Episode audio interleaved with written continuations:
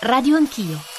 Un boss astuto e sanguinario per 43 anni, inafferrabile, un grande traghettatore che cambiò la mafia dopo l'arresto di Reina. Presidente Grasso, chi è stato Bernardo Provenzano? Intanto Provenzano è stato per decenni e decenni ai vertici di Cosa Nostra, prima insieme a Rina, poi da solo. Ha partecipato nella fase personale o nella fase ideativa a moltissimi crimini e stragi efferate. È stato senza dubbio il vertice delle più segrete trame del nostro tempo, grazie a una fortissima rete di supporto, di appoggio, di assistenza, è rimasto latitante per più di 40 anni, tant'è che ormai era diventato quasi un fantasma, un ectoplasma irraggiungibile ed era anche uno smacco notevole per uno Stato che voleva completare la sua repressione nei confronti della mafia. E il sistema provenzano che cosa è stato? Un sistema fatto di profitti illeciti, di illegalità diffusa, ma anche di corruzione e collusione con l'intero sistema politico, imprenditoriale e affaristico siciliano e nazionale. La sua cattura nelle campagne di Corleone quella mattina dell'11 aprile 2006, lei era da poco a capo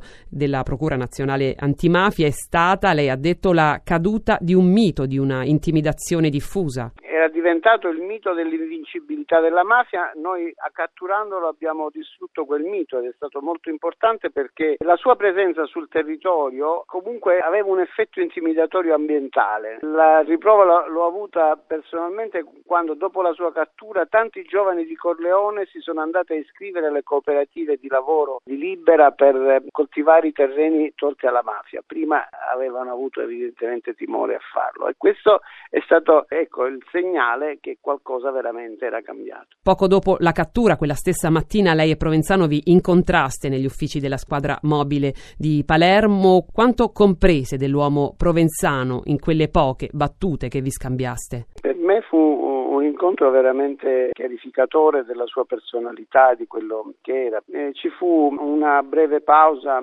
amplificata da questo incrocio, incrociarsi di sguardi. Io arrivato a un certo punto azzardai una domanda e dissi, senta signor Provenzano, sappia che da parte mia se c'è qualcosa da fare per questa nostra Sicilia, io sarò sempre disponibile. Era un modo per dire, come sappiamo parlare anche noi siciliani in maniera così trasversale, non diretta, che ero pronto a, a, raccogliere eventuali sue collaborazioni. Ma a questo punto il suo sguardo diventò serio, fisso, si sforzava quasi di tenere immobili i muscoli del viso per non eh, dimostrare alcuna emozione. Aveva timore che potesse trasferire un benché minimo consenso a questa richiesta e quindi a voce bassa disse sì, ma ognuno secondo il suo ruolo, cioè disse proprio il ruolo con una proprietà di linguaggio che mi ha meravigliato. Insomma, lui aveva detto fine della comunicazione, cioè tu fatti il magistrato, io continuo a farmi il mafioso e penso di fare qualcosa per la mia Sicilia. Quindi con questa frase ha